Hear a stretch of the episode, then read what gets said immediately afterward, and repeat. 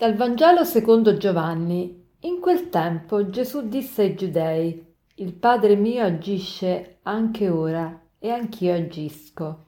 Per questo i giudei cercavano ancora più di ucciderlo, perché non soltanto violava il sabato, ma chiamava Dio suo Padre, facendosi uguale a Dio.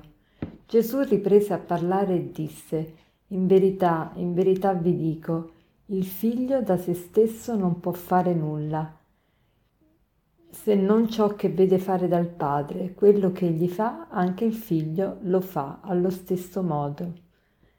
Come il padre risuscita i morti e dà la vita, così anche il figlio dà la vita a chi vuole. Chi ascolta la mia parola e crede a colui che mi ha mandato ha la vita eterna e non va incontro al giudizio ma è passato dalla morte alla vita.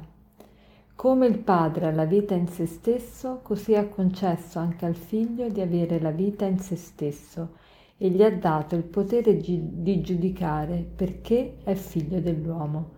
Non meravigliatevi di questo, viene l'ora in cui tutti coloro che sono nei sepolcri udranno la sua voce e usciranno, quanti fecero il bene per una risurrezione di vita e quanti fecero il male per una risurrezione di condanna. Da me io non posso far nulla, giudico secondo quello che ascolto e il mio giudizio è giusto, perché non cerco la mia volontà, ma la volontà di colui che mi ha mandato. Ieri abbiamo visto la guarigione di Gesù del paralitico alla piscina di Bezzata e oggi Gesù continua, eh, il discorso continua perché i giudei, vedendo che aveva compiuto il miracolo di giorno di sabato, si scandalizzano. E però Gesù risponde, il Padre mio agisce anche ora e anch'io agisco, cioè il Padre agisce sempre.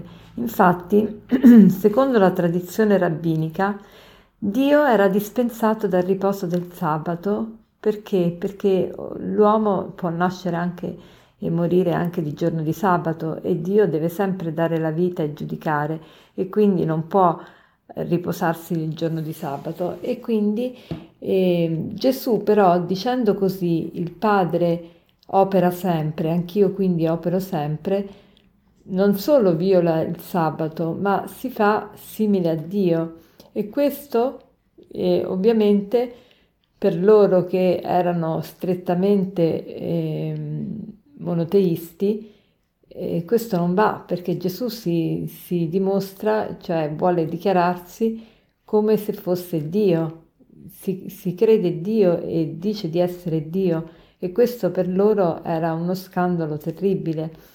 Ecco perché la controversia diventa sempre più eh, incalzante.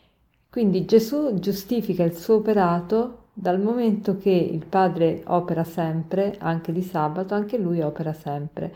Ma va avanti e dice anche che il Padre ha lasciato tutto nelle mani del Figlio. Ma vorrei soffermarmi soprattutto sull'ultima frase, che è molto interessante, che dice così.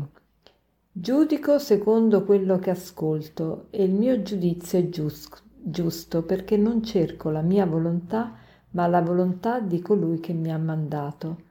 Ecco, il nostro giudizio sulle cose da che cosa è determinato?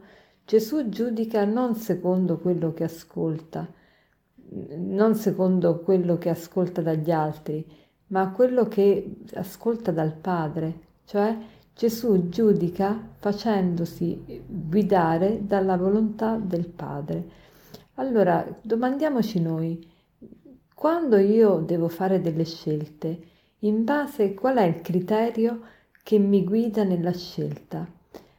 La prima cosa, il primo obiettivo che dovremmo voler raggiungere in ogni nostra scelta è l'obiettivo di crescere nell'amore. Se una scelta mi aiuta in questo senso a crescere me, me stessa, e a crescere negli altri l'amore, allora quella scelta è giusta. Se la scelta mi allontana da Dio, mi allontana dal bene, mi allontana dall'amore, non è una scelta giusta. Questo è un criterio molto importante da tenere presente nelle scelte di tutti i giorni, perché le scelte sono importantissime. Ogni scelta ci plasma, ci rende persone diverse, ci rende eh, persone eh, in un modo o in un altro. Dice un aforisma di Eraclito, ogni giorno quello che scegli, quello che pensi e quello che fai è ciò che diventi. Quindi è molto importante quello che scegliamo, quello che pensiamo e quello che facciamo oggi, perché è quello che diventiamo domani. Allora domandiamoci oggi, in base a che cosa faccio le mie scelte? Veramente metto come criterio alla base di ogni scelta questo della crescita nell'amore, nell'amore di Dio, nell'amore di me stesso, nell'amore degli altri, nell'amore vero.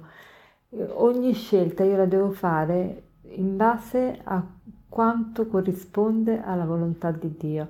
Se non corrisponde alla volontà di Dio non mi renderà mai felice e per sapere qual è la volontà di Dio noi sappiamo che è sempre una volontà di bene, una volontà che mi aiuta appunto nell'amore, a crescere nell'amore.